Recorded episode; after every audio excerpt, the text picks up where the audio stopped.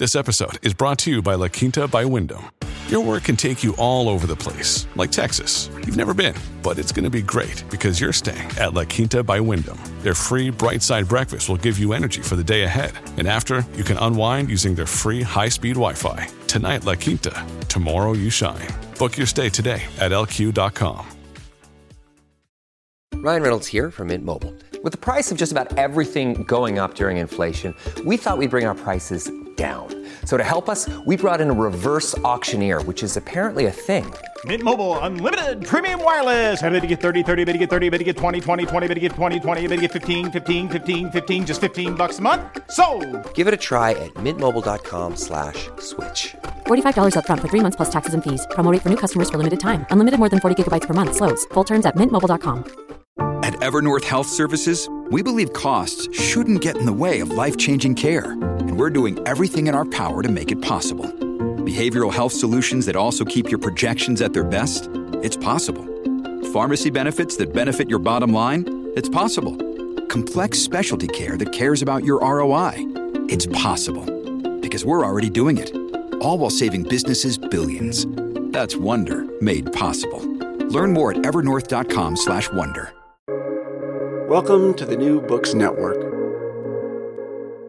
Hello, and welcome to another episode on the New Books Network. I'm one of your hosts, Dr. Miranda Melcher, and I'm very pleased to have with me today Dr. Mark Harrison to tell us all about his book, just published by Stanford University Press in 2023, titled Secret Leviathan Secrecy and State Capacity Under Soviet Communism, which dives right into one of the most secretive states that has ever existed, the Soviet Union, and helps us understand how this actually worked, what the benefits were, and especially what the costs were. Um, this is a fascinating sort of beneath the hood, I suppose, behind the scenes of what's going on in the Soviet Union and helping us understand both the history and the analysis of it, make sense of this information as well. So, Mark, thank you so much for being on the podcast to tell us all about it. Thank you. Uh, I'm a retired professor at the University of Warwick. Uh, by training, I'm an economic historian, and I've spent most of my career working on Russia from one point of view or another, and uh, I've visited Russia many times. Uh, but I grew up in the Cold War uh, at a time when Russia was famously a riddle wrapped in a mystery uh, inside an enigma. And I was fortunate to be one of the first to get inside the Russian archives after the Soviet Union collapsed. Uh, and there I found it full of secrets. So uh, I worked for a while on uh, uh, things like defense procurement. And on the face of it, defense procurement is always very simple. There's a buyer and a seller. Uh, but after that, everything gets very complicated. So uh, I observed how the state seller in the Soviet Union used, uh, used secrecy to try to exploit the state buyer. And that made me think, well, secrecy is interesting. I, I, should try and find out more about it. But that it took me a while to work out how. That was 25 years ago. It's taken me that time to write this book fair enough. As you said, a mystery and enigma is not exactly an easy thing to figure out. Um, and I think that that's kind of how you manage to do that is something we'll probably discuss. Um, but I think as a starting point, you very helpfully outline in the book to help us make sense of all of this uh, the four pillars of the Soviet regime of secrecy. So, can you take us through what these are? What made Soviet secrecy uh, so all embracing and so effective were these four things.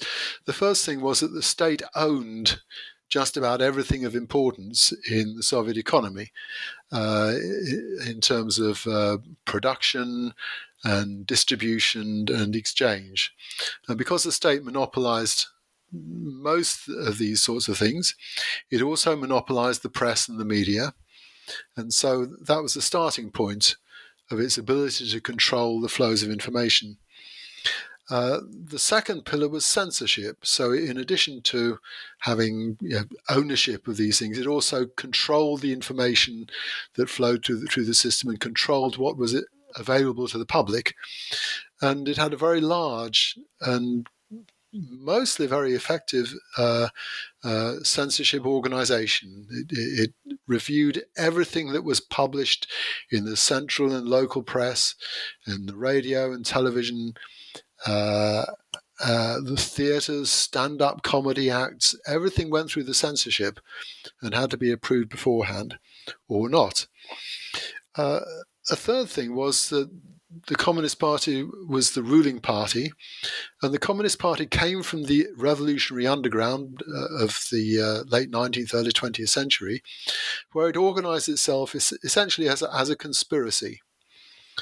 Uh, and it did so to protect itself against uh, the police and uh, um, the, the, agents of the, the old Russian state that were trying to find the members and uh, disrupt its activities.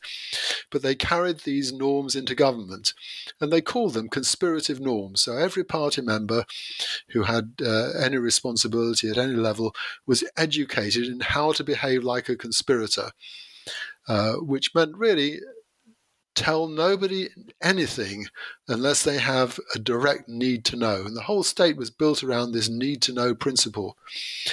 Uh, so that was the third thing. And then the fourth thing was that uh, in order to ensure the security of government communications, every business organization, every office, every leisure organization, cultural society, uh, right down to uh, you know cinemas and uh, cosmetics manufacturers had a, a, secret department and the secret department was there to receive secret government instructions and to distribute them to the personnel. And the secret department in these organizations was run and supervised by the KGB the secret police. And so uh, th- these gave the leaders sufficient control over the flows of organization to ensure that over the sort of 70 or 80 years that the Soviet Union existed, there were really no major leaks to speak of in terms of uh, things that came out to the public uh, and uh, the sort of thing that in Western societies you can read every day in the press. These things just did not happen. And given that that system, as you've just described, existed for quite a long period um, while the Soviet regime was in charge, to what extent were these pillars? Was the system set up by Stalin? Did it predate him? What was his role in this? Stalin, I think, was personally uh, quite involved in the origins of the system. So, uh, to begin with, uh, once it had taken power, the Communist Party had to work out how to organize itself as a ruling party. And this was uh, quite a complex task because it involved things like knowing who the members were, knowing what the qualities of the members were, working out who could join and who could be given responsibility. And uh, this was a very complex task, uh, which various party leaders tried their hands at, and Stalin was the first to make it a success. And Stalin had this capacity for very, very hard work, doing arduous, boring jobs uh, that involves mastering a huge amount of information because it mattered to power. Uh, and so uh, in 1919, Stalin became a member of the Communist Party's Org Bureau, the Organization Bureau, is one of the subcommittees of the Central Committee. And in that capacity, he did do two things, which are very closely related, in fact. And one was to get control of the membership, so that Stalin began to be the person who decided which party members were promoted, which were appointed to government positions, who was given uh, this job, that job, and so on. And so, before too long, there were a great many party members who owed their careers to him. But the other thing was to decide how their performance was to be measured and how how they were to behave. And so, at the same time as Stalin was organizing the membership, uh, he was also involved in this uh, writing down of the norms of conspiracy. So uh, a few minutes ago, I, I mentioned the, this idea of conspirative norms, and obviously, you know, initially the, the, these weren't written; uh, they were simply an understood way of behaving. Uh, but they be- were codified uh, in the, you know, 1919, 1920, 21, right through the 1920s. There was a process of codifying and elaborating them, and occasionally these documents appear in the archives called on conspiracy or on conspirativeness. Conspirativeness is how I prefer to translate the Russian word, which is uh, because it has a broader meaning than just plotting. Uh, it, it, it's to do with the essence of conspiracy. And uh, so, writing these down, who was allowed to know things, under what conditions could they be granted access to secret party documents and government documents and so on. All these things were gradually written down in longer and longer sets of rules. And Stalin, I think, was intimately involved in this. He was, he was essentially the person responsible for it by this stage. So uh, a few of them bear his personal signature, um, but he, he's, he's the element of continuity in the development of these rules. So then, what impact did his death have on all of this? Well, so Stalin ruled for a long time. I mean, in the 1920s, he was not yet a dictator. He was simply a, an important person who had to negotiate with others. And by the, by the end of the 20s, he was recognized as uh, the most important of the party leaders. And by the early 30s, he had become uh, clearly the first, and and, and soon uh, he he was able to really to uh, use his colleagues instrumentally rather than to turn to them for support. Uh, and so, uh, uh th- throughout this period, um, there's a, a, process which is not a gradual process, it's more a sort of stepwise process of secrecy becoming more and more intense. And uh, by the 1940s, uh, I think you know, secrecy had reached the point where almost nothing was published that could be of any interest to a foreign observer trying to work out what was going on. Um, uh, and at, at, this point, you know, one could say that the Soviet state was paying very severe costs in various ways, which we can probably come to later. So when Stalin died, uh, a number of those who were around him and who now became the first circle of Soviet politics um, were clearly sort of chafing at the restrictions placed upon them by Stalinist rule. And within two or three years, uh, they began to open up the uh, uh the censorship, for example, uh, to allow the publication of statistics, let's say. Economic statistics had really not been published uh, for 20 years between 1937 and 1956 57. And uh, so things happened like the, the, publication of a statistical yearbook for the first time in 20 years. Um, uh, slightly edgy novels began to appear. You know, within a few years after that, Solzhenitsyn was able to uh, publish a few short stories of um, uh, the, the, the, hard times in the Stalin years. Uh, it was a brief window, but the thing is that uh, th- there was an element of relaxation, which was uh, quite genuine and quite important. Um, the system, however, that he had created remained. I'm tempted to say absolutely unchanged, certainly unchanged in principle and so it remained a system in being that could open up, tighten, uh, and and quite sensitively control these information flows. And so, uh, within a few years of Stalin's death, there was a feeling that you know, of that things had been allowed to get too liberal under his successors. And so it was quite easy for them then to ratchet things up again. So the system that Stalin created really remained in place until, uh, uh, until the late 1980s. Uh, however, there were these variations of policy, and one of the most important was certainly when Stalin died and things became a little bit more relaxed for a few years. Interesting. Um, particularly thinking about kind of what a little bit of relaxa- relaxation means. You know, it's all very relative. And so I'd love to bring in sort of the other kind of implied, I suppose, country, right? When we're talking about what is secrecy, what is allowed, what isn't. Um, the obvious comparison is with the US during this time period. So you've given us some understanding of the norms of secrecy, the systems of secrecy in the USSR. How similar were they between the two countries um, in this sort of period? During Stalin and also a bit after Stalin? Well, uh, we should start with the, the similarities, which were perfectly real. I mean, all governments have secrets, and, and just as the Soviet Union had you know, top secret and secret and confidential information. Uh, so did the United States. Um, but the differences are, are, many and are of really uh, great importance. Um, so let's start with um, the rules of secrecy. So, one of the features of American secrecy is that America did not really have much of a system until World War II.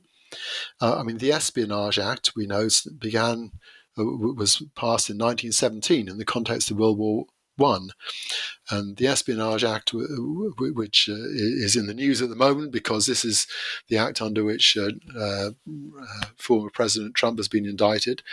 Um, uh, th- th- this was really the, the, the first uh, uh, American foray into American secret in, into uh, official secrecy.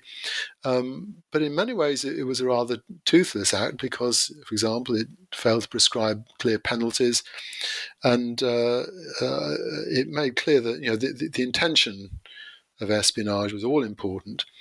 And because intention was important in American legislation, it meant that uh, many years later, when someone like Daniel Ellsberg, who's just died, uh, was uh, uh charged with uh, um, unlawfully disclosing uh, American secrets, he was able to make a, a freedom of speech argument, which was successful in the courts.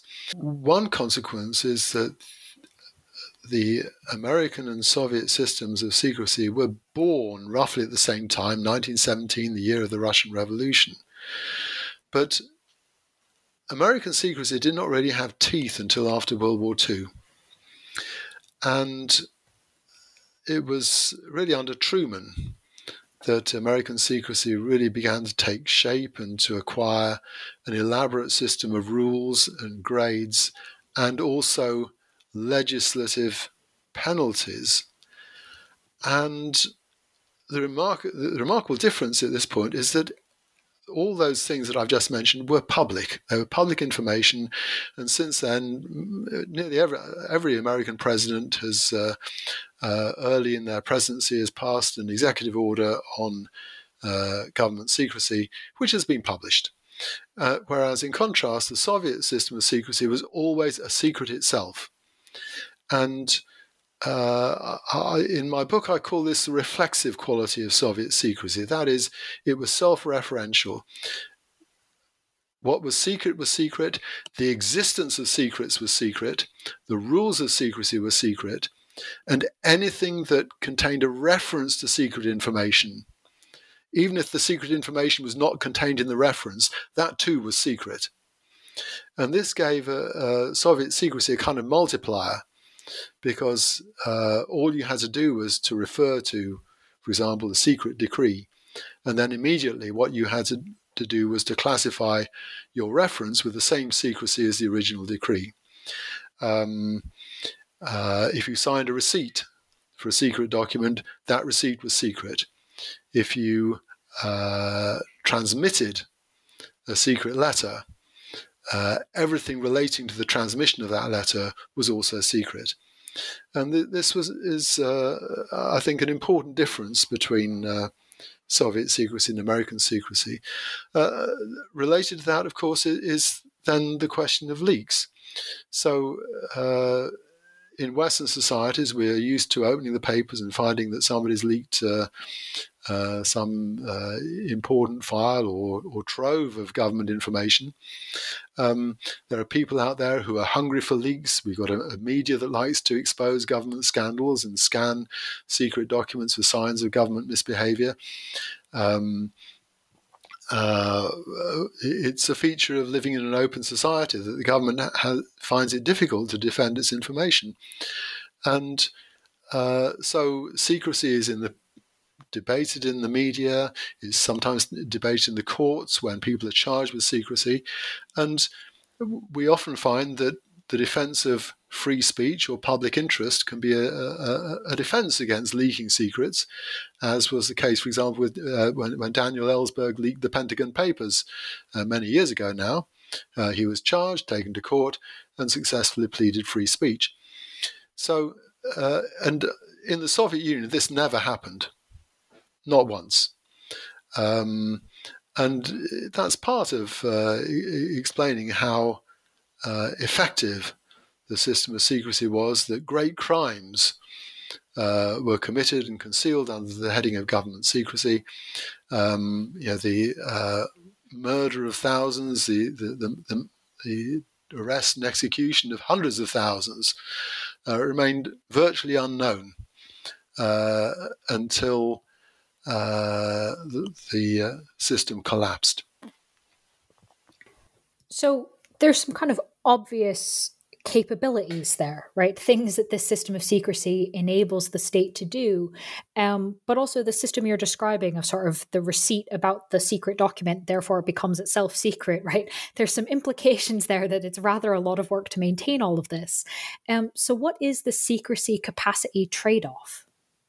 So, I guess the starting point is the idea that uh, although this might be a rather vague and insubstantial concept at first sight, there is a right amount of secrecy. Now, uh, if anybody listening is skeptical, let me put it this way. I think it's easy to understand that a society can be too open for its own good. Uh, a government in which every war plan and every policy discussion is carried out in the open uh, can easily find itself uh, exploited or gamed or manipulated by uh, foreign powers or by domestic lobbies. Um, uh, in, in much the same way as if a private person um, carries on their financial affairs completely openly and uh, the whole world knows your bank account number and your passwords, uh, it's highly likely that you won't have them for very long. Uh, so uh, we can be too open. Uh, but it's also clear that we can be too closed. And so uh, a society that is excessively secretive uh, does appear to bear major costs. So the one that you were just talking about was simply that if you have a very complex and cumbersome uh, system of secrecy, government can be very hard to operate. You know, uh, uh government needs instruments. Uh, ministries, uh, agencies who go out and do the government's bidding. Um, if everything is secret, how do these government agents uh, find out what they're supposed to do? Uh, how do they receive instructions and so on? If you make this too cumbersome and too difficult, it can be hard to get things done. Uh, th- there are other costs as well, which I discuss in my book, but that's the simplest one. And one of the things that uh, I'm able to do in, in my book is to try to estimate how much of the time of government officials was probably spent simply complying with government secrecy rules, uh, uh, carrying out the necessary paperwork, uh, signing those receipts, investigating what happened if uh, a secret piece of paper went missing, and this sort of thing.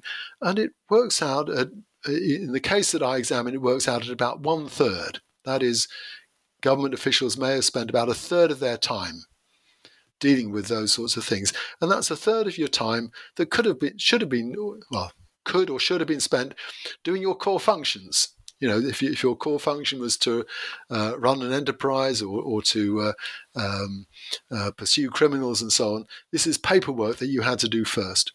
So there are very major costs of that kind, and uh, that, you know, from some points of view, you know, it's easy to see that that could become too much. Well, as soon as you entertain the idea that secrecy can either be too little or too much, there is then the idea that somewhere in between is the right amount. It may be hard to find.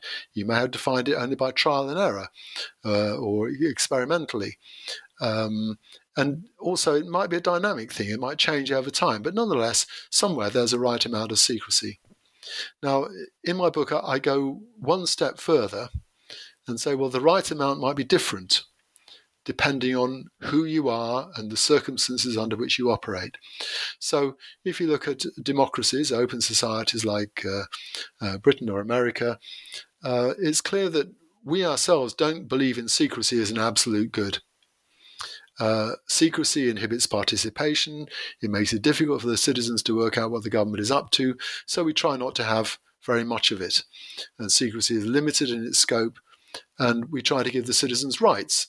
For example, Freedom of Information Acts allow the citizens to ask for information about uh, what the government is up to, and the government can't unreasonably refuse. Now, the government can refuse giving having given a reason, and of course, these um, there's therefore a limitation on freedom of information, but nonetheless, there is the right at least to ask. And you know, you can look in the press and you can find these things discussed and debated uh, all the time. Uh, if you're a dictator, you may well make a different calculation. Uh, more secrecy may make it the government more costly to operate, but it makes you more secure. The more secrecy you have, the less accountable you are, the less the citizens can work out what you're up to, and that lack of knowledge is disempowering. Uh, so the dictator may well choose uh, to have more secrecy uh, and to trade off the capacities of government in return for increasing their personal security, their personal grip on power. So that's the idea of this, the um, uh, secrecy capacity trade off. I think I, I, really took the idea from reading about um, people talking about internet security and banking security. You know, how irritating it is to have to remember all those passwords that keep your accounts secure uh, on the internet. Uh, they make the internet more difficult to operate for ordinary citizens, but they keep your assets more secure. And I think uh, uh, that trade off operates in uh, politics and government secrecy as well. Secrecy makes it harder to get things done, but nonetheless, it keeps things safer. And if you're a dictator, uh, one of the things that you're keeping safe is your life. Um, uh, Stalin, for example, was not interested in a government that he did not control. And so he was willing to give away some of the capacities of the state uh, enormous though they were, uh, uh, in order to ensure the security of his hold on power. So, with that idea of taking things from sort of the internet and cybersecurity, there's very much, as you mentioned, right, the irritation or the frustration, and certainly the idea of spending a third of your time sort of going, hang on, which form do I need to fill out again, or how do I deal with this? Um, the paperwork of it rather than the core functions um, has a massive impact. Um, but if we're talking, as you said, about dictators, about dictators that want to make sure that they are not killed, um, it goes beyond just irritation. It really goes into fear. Um, and you detail in the book that in this regime of secrecy, you've already talked a little bit about how it kind of changed and was more or less strict at different times. There were moments of heightened fear, especially heightened fear, even within this context. Um, could you kind of help us understand why there were sort of different peaks and troughs in the level of fear and what the economic and practical consequences of this were? Well, if you look at uh, Soviet history, there, there's really a, a 20 year wave of tightening of secrecy, which um, uh, in fact reaches its maximum after World War II. Um, uh, so you might think that uh, war would be the greatest emergency. Uh, but as far as uh, Stalin was concerned, secrecy became even more intense uh, after World War II. There's a 20 year wave of tightening of secrecy in which uh, Stalin is uh, responding to a succession of concerns about the relationship between uh, international pressures and the scope for domestic enemies uh, to collude with the foreign enemy to undermine him. And this cycle reaches its peak after World War II. Um, World War II, of course, is uh, um, an emergency in itself. Um, uh, one of the features of World War II was the American development of the atomic bomb, uh, which became public knowledge at the end of World War II. Uh, the Soviet Union had its own atom bomb project, which it then went on to develop. So this is part of the picture, but I think it goes beyond that to Stalin's fears that uh, in the wake of the victory over Germany, uh, people would start to undermine the party's control over things by seeking out uh, new relationships with wartime allies, in particular. Uh, people looking for sort of cultural relaxation, a little bit more openness. Maybe we can be friends with America now. And a particular thing that uh, caused him uh, particular anxiety was a moment when uh, Soviet scientists shared uh, their work on cancer research with American scientists with the knowledge of very senior Soviet officials who had failed to consult fully with Stalin himself. And they kind of took for granted that this was not a big issue. And when Stalin heard about it, he became very angry and ordered a fresh clampdown, not, not because he thought that anybody was spying, uh, but because he wanted to draw attention to the importance of well meaning or negligent sharing of secrets. Uh, so, as far as he was concerned, these scientists had shared their knowledge with the Americans because they wanted to boost their prestige overseas and essentially for selfish motives at the expense of the Soviet state. So, he ordered a fresh clampdown. And one of the things uh, that was involved in this was uh, increasing the penalties for negligent sharing of secrets. So, obviously, espionage was already a, a deadly crime. Uh, but this uh, meant uh, prison if you accidentally or negligently disclose the secret.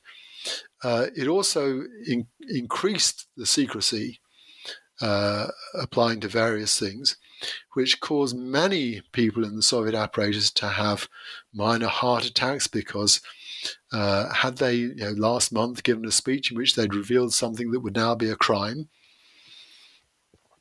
and a, a, specific aspect that in some ways is amusing, but it, again, it was a source of huge anxiety, was that um, uh, there was a new law followed by new instructions which were promulgated across the entire Soviet state about the secret handling of paperwork. And these rules were classified top secret. But they included the rules governing secret paperwork which is a lower grade of classification. And this meant that people responsible only for secret paperwork were not allowed to read the instructions that now governed their work. And these instructions also included the requirement that you were not allowed to make abstracts from top secret government documents. So they couldn't even be shown selected text from the instructions. And it's just one little example of the kind of knots that they tied themselves into, unintended consequences of complex rules. So the, the, the sort of general aspect of this is uh, unintended consequences of complexity. And you know, there's there's lots of people out there who think it must be nice to be a dictator. All you have to do is issue orders, and people jump to it. So in this case, Stalin was issuing orders, and people were jumping all over the place, but they weren't doing what they were told. Instead, they they started thinking, how do I survive this sudden increase in the in the danger in my environment? And the answer was not to get on with doing their job it was to start thinking, you know, how can I insure myself against being punished for the for unwise decisions, for uh, breaking rules and so on, and uh, the sort of activities that then spread were. Uh, to do with lobbying superiors, look at my problem. Uh, I'm going to have to break this rule. Please insure me against the consequences. And then for the higher level uh, officials, it was here's a problem that we don't really know how to solve without annoying Stalin. In fact, we don't get together to solve it because in case it looks like a conspiracy against the state. So let's kind of set up a working party and kick it down the road. And um, uh, one of my chapters in the book is design is devoted to just such an occasion, which took place in 1949. Uh, in uh, in fact, in the year that I was born, uh, and uh, the can was very satisfactorily kicked down the road for several years until the people had adjusted to the complexity, uh, got used to the idea of living with this heightened level of danger, and everything became normal again. It was no, no solution was found. They just got on with it. And what about the consequences of all of this for sort of ordinary people, um, not the ones going, wait, I can't do my job because you won't tell me what the rules are? Well, so uh, I think uh, there's a difference between the bureaucrats and the ordinary people. For, for bureaucrats, these things rose and fell. I, th- I think for ordinary people, there was uh, a, a sort of permanent level of anxiety. Indeed, often ordinary people were not aware, particularly, of the rising and falling of bureaucratic anxiety. Uh, you know, even if you think of times like the Great Terror in the 1930s, when hundreds of thousands of people, uh, maybe a million people, were, were executed. Uh, uh, a couple of million people were arrested and detained, but everybody thought it was, oh, this is just happening in my neighborhood. Uh, they didn't understand that it was happening across the country. Um, but nonetheless, what was happening in their own neighborhoods was enough to make people pretty frightened over long periods of time. And uh, I think you know, there was a long term consequence of this, which was that just as the state became very secretive, so too uh, ordinary people learned to live very secretive lives. Um, and this is often misunderstood as uh, people becoming depoliticized or apathetic. Um, uh, I don't think it meant that at all. Uh, I mean, yes, people learn to keep their mouths shut about politics and learn they learn to be discreet. They learn not to trust strangers. They learn to say what they really thought only in the family circle, and sometimes not even then. If they were enough, if they were worried enough about their children picking up stray remarks and repeating them at school, perhaps not even.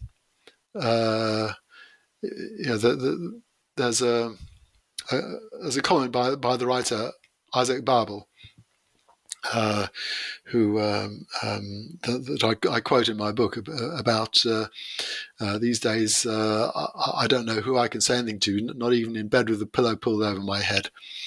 Um, uh, uh, and people learn to live like, like that. And I don't think it means that they became apathetic or depoliticized. It just meant they thought, well, I have one set of values for the public sphere, another set for the private sphere and uh, people continued to care about their private values, um, but they kept them well hidden.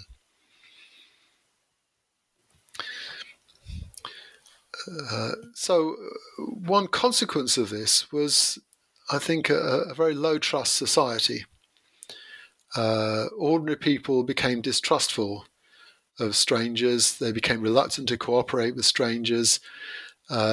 Bearing in mind that this was also a society that was heavily penetrated by secret police informers. And as a, you know, the defense against informers was, again, not to uh, not to allow people about whom you didn't know very much into your intimate circle. Uh, there's interesting research on this in relation to East Germany. Uh, some uh, German economists have done a long term study of the relationship between the uh, uh density of Stasi informers in East Germany and uh, trust in German society today. And they show quite clearly that, that the greater was the density of Stasi informants uh, you know, th- 30 years ago, uh, the lower today is trust among citizens. And the uh, and this has a cost to society because economists know that low trust brings lower incomes, lower investment, lower participation in uh, in society, and so you can imagine that I think that Soviet leaders did not deliberately set out to build a low trust society. In fact, they wanted the kind of trust that would allow people to cooperate with the Communist Party, uh, to work with the Communist Party uh, and, and, cooperate with its goals, and work together to achieve the uh, modern industrial power that they were trying to build. Uh, but the result of their policies was to create a low trust society. So, this is another aspect of the secrecy capacity trade off. Uh, they gave away some of the capacities that uh, richer, more wealthy, open societies can rely on in order to ensure the security of their own regime. So, given that there's quite a clear cost then for um, the government there and quite a strong impact, even as you said, 30 years later, um, let's talk, shall we please, about the impact that this secrecy re- regime had on decision making um, outside of the country. So, what impact did this have on international relations, for example, from the USSR's point of view? Throughout the Cold War, the Soviet Union uh, was pursuing a kind of twin track policy towards armament and disarmament. Well, I should say this, this actually begins in, in, in 1930. It goes back before the, the Cold War uh, in, in, to the uh, disarmament negotiations taking place in Geneva in 1930, but um, it's essentially in continuity with what happened later. And the two tracks were as follows. On one side, they wanted to build Soviet military power and to rearm. On the other side, they wanted to persuade their likely adversaries to restrain their armament and to conclude arms control agreements with the Soviet Union uh, that would be to the Soviet Union's advantage. And there's an obvious clash between these two two goals. Uh, how do you rearm and at the same time persuade others uh, to limit their armament? And the answer was to exploit secrecy. So they, they rearmed in secret, um, while uh, um, uh, all the time advocating and pursuing policies of arms control. And uh, so secrecy applied not only to the size of the Soviet Union's armed forces, but also to budgetary spending. So uh, the Soviet Union had an annual budget, budget just like other governments, uh, with allocations to defense. And in periods when you know, the, the, stress was being placed more heavily upon the need to conclude arms control negoti- uh, arms control agreements, um, uh, the size of budgetary allocations was uh, concealed. So, uh, and they could do this and get away with it because they had the system of secrecy that I've described. But the problem was that as time went on, it became apparent that there was a gap between Soviet pretensions to disarmament and the reality. And so, in a way, just as secretiveness inhibited trust among the citizens and the trust that citizens exhibited towards the government within the Soviet Union, it also undermined trust between negotiating partners in the international arena.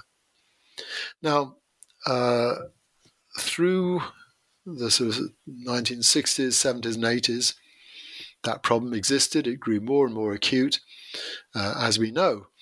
Uh, there were moments in the 19 uh, in, in, the 1980s, particularly in the early 80s, when distrust between the Soviet Union, United States, NATO powers became so acute that the world was close to accidental nuclear war.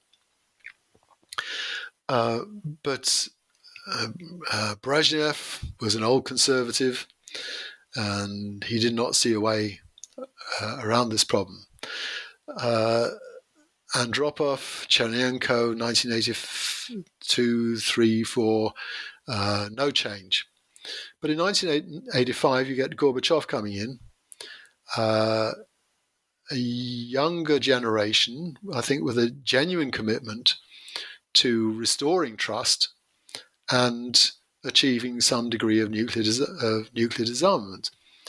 And uh, quite early on, Gorbachev decided to grasp this nettle of concealment and to move over to a policy of greater openness, which would be both with regard to Soviet force levels and with regard to budgetary you know, budgetary costs, what the Soviet defense burden truly was.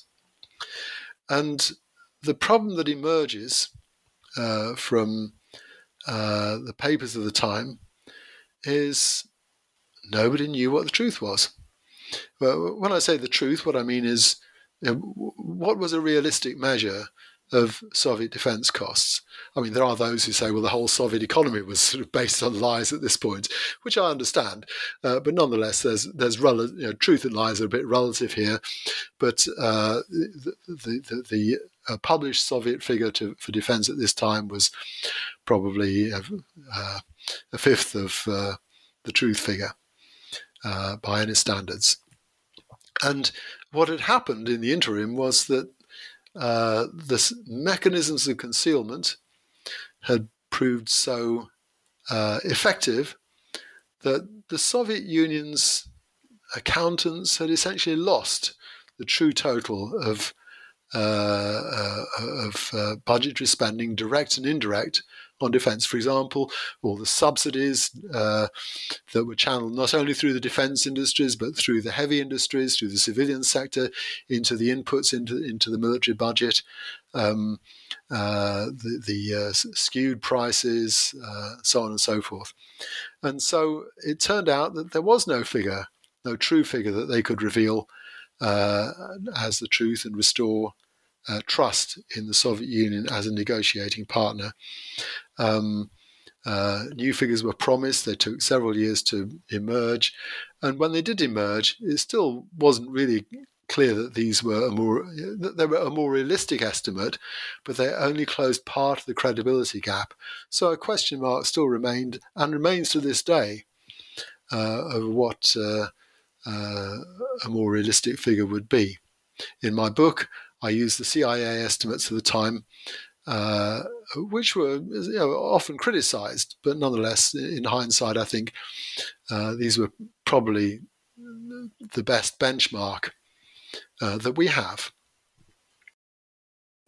And so, given the trouble that this got them in, right, given the uh, impact with sort of lost worker time, the fear within the country, the challenges internationally, um, to what extent do you think the USSR chose this level of regime of secrecy, knowing the costs and kind of making that calculation rationally?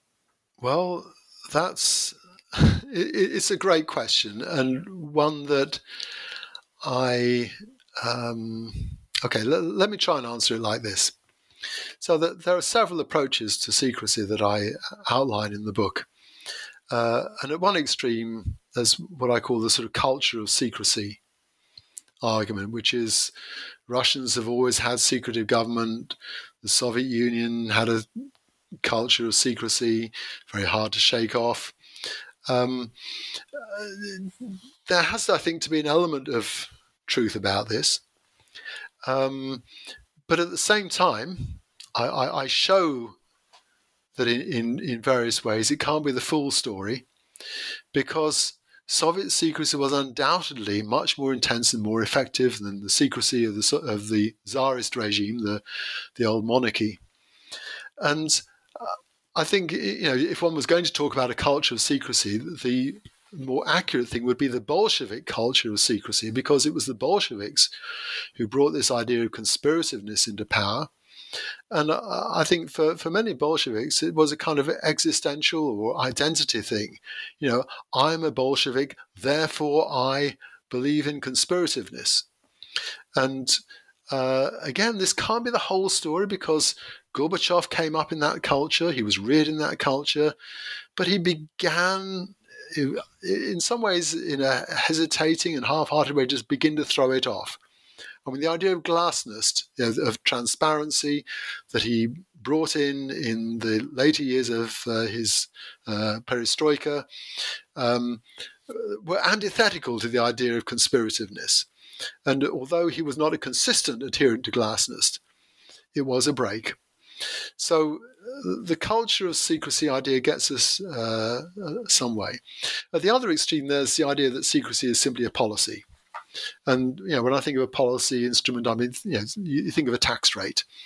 You know, a tax rate can be uh, raised and lowered. You know, there's always an element of stickiness. You know, people become very attached to the idea that a particular tax rate shouldn't change and so on. But nonetheless, uh, in principle, you can switch it up, you can switch it down, and uh, that's how policies work. Um, uh, and secrecy seems stickier than that.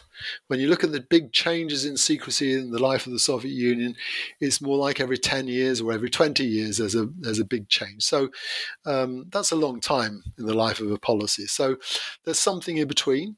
Uh, in, my, in my book, I, I refer to the um, sort of Doug North idea of institutions uh, as rules of the game. So secrecy here is an institution, is a set of rules uh, that is espoused by a coalition, and it persists as long as that coalition uh, uh, continues to be around it. Now, in Soviet politics, a coalition can be very narrow. Um, in Stalin's time, it was essentially you know, the, the governing coalition was a coalition of one from sort of from 19 sort of 35, 36 through to 19, uh, 1950 or so. Um, so, uh, uh, um, but yeah, it, it leaves us somewhere in between this idea that it's just a rational calculation. Situations change, so we dial it up, we dial it down. At the other extreme, uh, secrecy is just a, a, culture that we can't change. Um, uh, uh, what I say to my readers is there are these three approaches to secrecy, and each one is useful at different times. You don't have to be a believer. Uh, I'm not. I, I, I, try not to ask my readers to believe in something as a predicate to accepting what's in my book, because all these approaches have their limitations. They all have something to tell us, and uh, they're just part of our toolkit. That's that's the way I think of it. Hmm. That's very helpful, as I said at the beginning, kind of not just telling us the history, um, but giving us ways of analyzing it in the book, which is very helpful. Um, at the risk of opening up a massive can of worms as we come towards the end of this, um, I am going to ask about something you talk about in the book, um, which of course is this idea of being hard to shake off, right? The Soviet Union doesn't exist, but you can make a pretty decent argument that something like this system of secrecy exists after the Soviet collapse in Russia today. So, would you mind telling us a bit about the regime of secrecy that currently exists and sort of to what extent it's an evolution of the Soviet one? Okay, so uh, yes, it's definitely an evolution, and it's a uh, it's a conscious evolution because, as we know, uh, uh, in biology, ev- evolution is uh, is random. Uh, but in this case, there is an intelligent designer, and the intelligent designer is Vladimir Putin, who decided, I think, quite early on in his presidency, that he was going to restore some of the main institutions of, of Soviet rule. It, at the same time, it's not exactly in continuity. It's not the same. And in some ways, I, think all you have to do to see the differences is to look at what's happened over the last uh, weekend.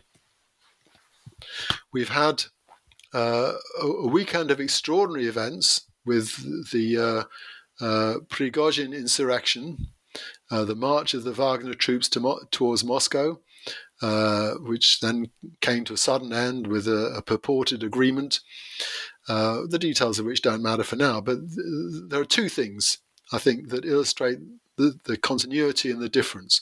So the continuity is we have no idea what is happening in the Kremlin.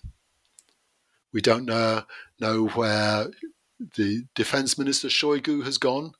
We don't know what was really agreed. We don't know if Putin is sticking to the agreement or whether he's already reneged on it. We have no idea. So that's the first thing. There is secrecy around the core of power.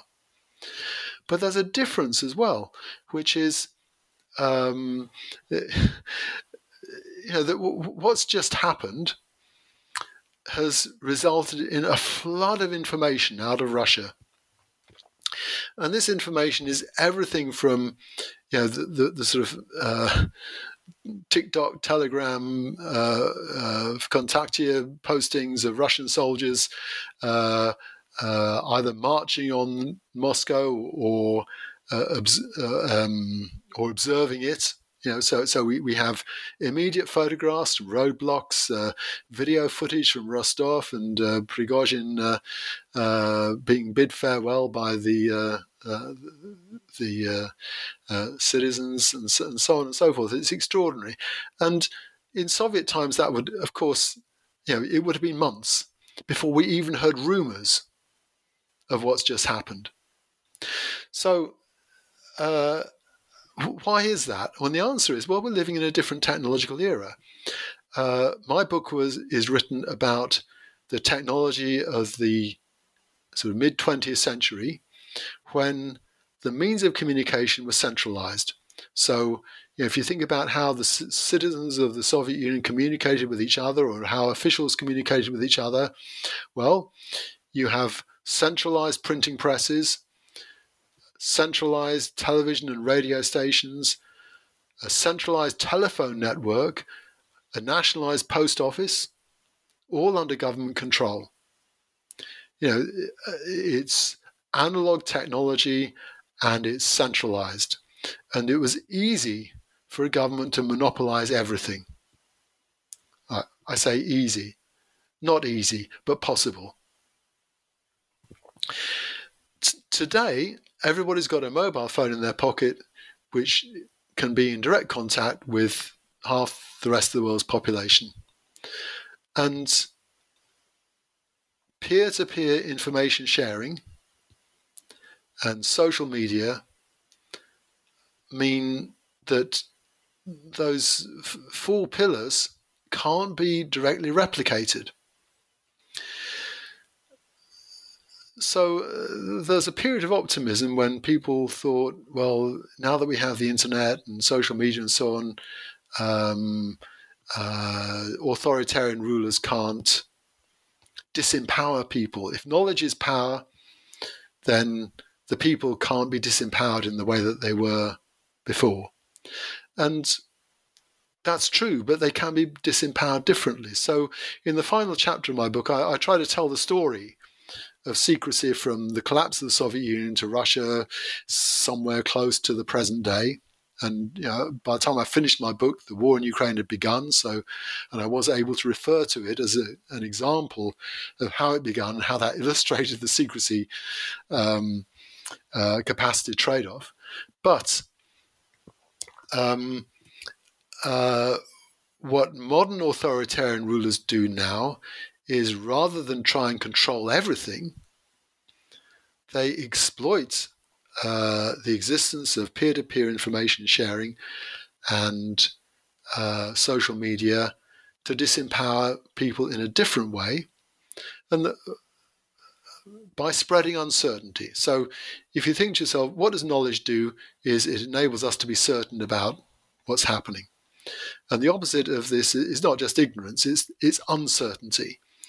And uh, authoritarian rulers have learned to create uncertainty among the citizens by, by disinformation, by spreading myths and rumors. Uh, so a plane is shot down. Was it the Russians? Was it the Ukrainians? Was it the British? Was it uh, you know the Israelis? Uh, you know, there's the, the, truth, but there's also a thousand rumors. I call it uh, Leviathan of a thousand lies. And given the thousand lies, who can tell the truth? Uh, uh, perhaps a few experts can, but it's for ordinary people. It's really hard. So uh, um, it's no longer Soviet secrecy as we knew it. Uh, there's evolution, and uh, unfortunately, it, it hasn't eliminated the possibility of, of authoritarian rule, but it's shifted the character of authoritarian rule onto different lines. Thank you for explaining that and tackling some massive topics um, quite clearly at the risk of keeping you on that subject, though hopefully um, less in terms of evolution of how all of the world will go, but really what you're working on, um, you've taken us literally right up to the present day. Is there anything in the future, anything you might be working on, whether or not it's on this topic, whether or not it's a book that you'd like to share with the audience? Well, uh, briefly, I, I have uh, two projects uh, on the go. One of them is uh, just about finished, I think. Uh, I have a co- author Eugenia Nazrullaeva of the London School of Economics. We're working on KGB techniques of preventive policing, and we have a, a, database of KGB records from Soviet Lithuania about their how they used to intervene to stop people from offending before it happened. Uh, and we're using a variety of techniques, including uh, uh, uh, uh text analysis and machine learning, to try to understand uh, what they thought they were doing and how that evolved over time. It's we have a working paper in circulation. Um, so if you Google "you have been warned," it won't be too difficult to find. The um, the other thing I'm working on is a, a separate topic. So uh, side by side with working on Russia over several decades, I've uh, uh, spent quite a lot of time working on the economics of the two world wars and the Cold War, and uh, one of my interests has been economic warfare. Uh, and right now, uh, I have a project on the history of economic warfare with my colleague Stephen Broadberry, which is sort of midway along. Uh, hopefully, there'll be a book uh, on, uh, titled something like Economic Warfare Since 1800. Uh, and unfortunately, again, this is a topical thing because, as I'm sure your readers realize, there are three campaigns of economic warfare going on in Europe right now. There's Russia's economic warfare against Ukraine. Uh, there's the, the West's uh, economic warfare against Russia to deny Russia the imports that it needs to wage war. And there's Russia's warfare against Western economies uh, carried on through Russia's energy exports. So it's a very complex subject, it's a live one. Um, and it's one about which we know more than we think. Um, but to uh, find those lessons, you have to go back into history. Thank you. Well, that's absolutely fascinating. Best of luck with those projects. And while you dive into them, of course, listeners can read the book we've been discussing titled Secret Leviathan Secrecy and State Capacity Under Soviet Communism, just out from Stanford University Press. Mark, thank you so much for sharing your time and expertise with us. Thank you. I've enjoyed it.